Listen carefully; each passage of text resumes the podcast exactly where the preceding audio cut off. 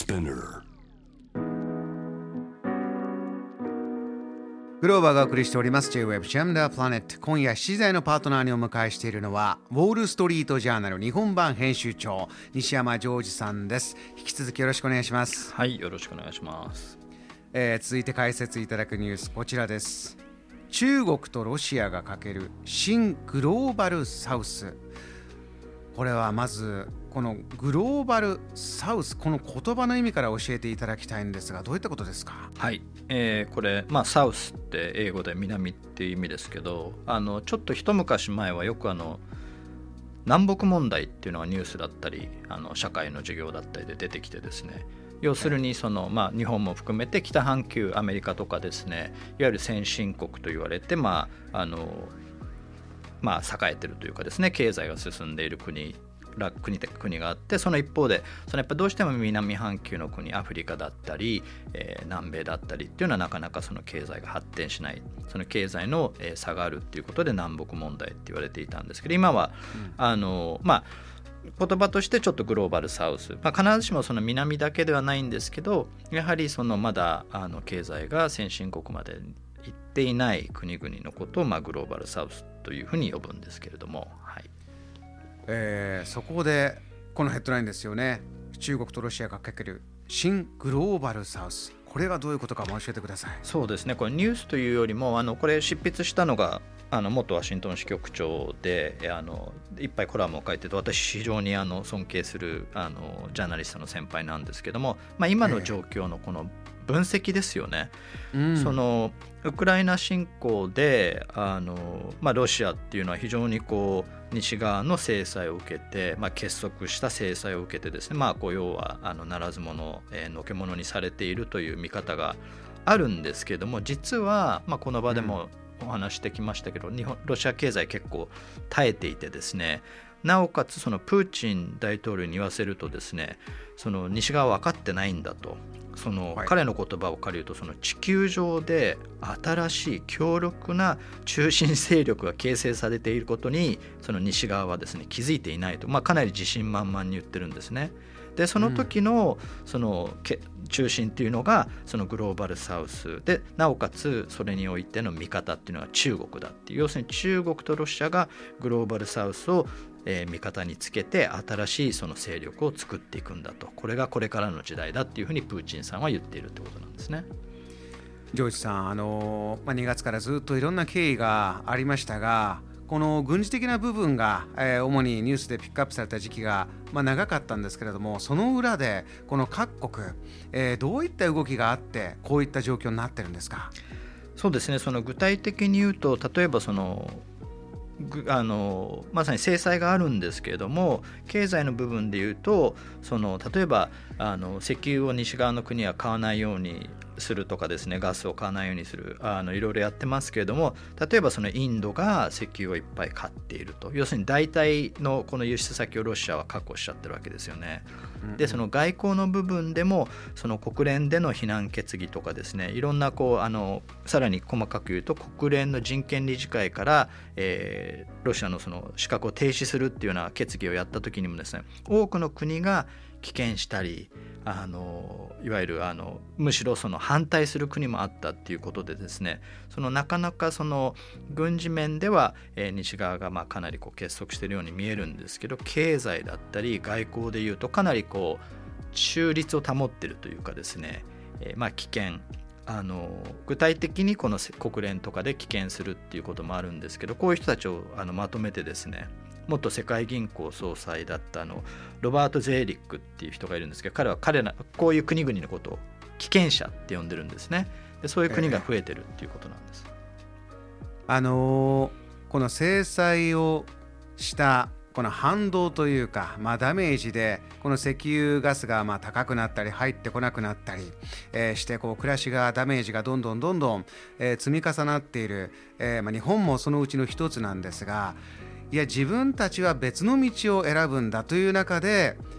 ロシアや中国や先ほどインドも出ました。そういったところと同じようにやはり確保したいエネルギー資源自分の国の国民のためにはそっちの道を選ぶこういう国が増えてきているこういうことなんでしょうか？そうですねまさにその部分でその必ずしもそのロシアのや当然ロシアのやってることを支持してるわけではないわけですよね。でもその背に腹は変えられないじゃないですけれどもその燃料は必要だし食料は必要だっていうことで特にその今回のことでその食料危機が最近になって特に注目されてますけれどもその最も被害を受けている地域の一つであるそのアフリカですよね。だからアフリカ連合のあのトップ、まあ、セネガルの大統領が今アフリカ連合のあの議長をやってるんですけれどもその大統領も、えー、かなり早い段階にですね、えー、そのロシアに、えー、訪問してですねプーチンさんに会って、えー、輸出拡大してくれと言ってるようになかなかその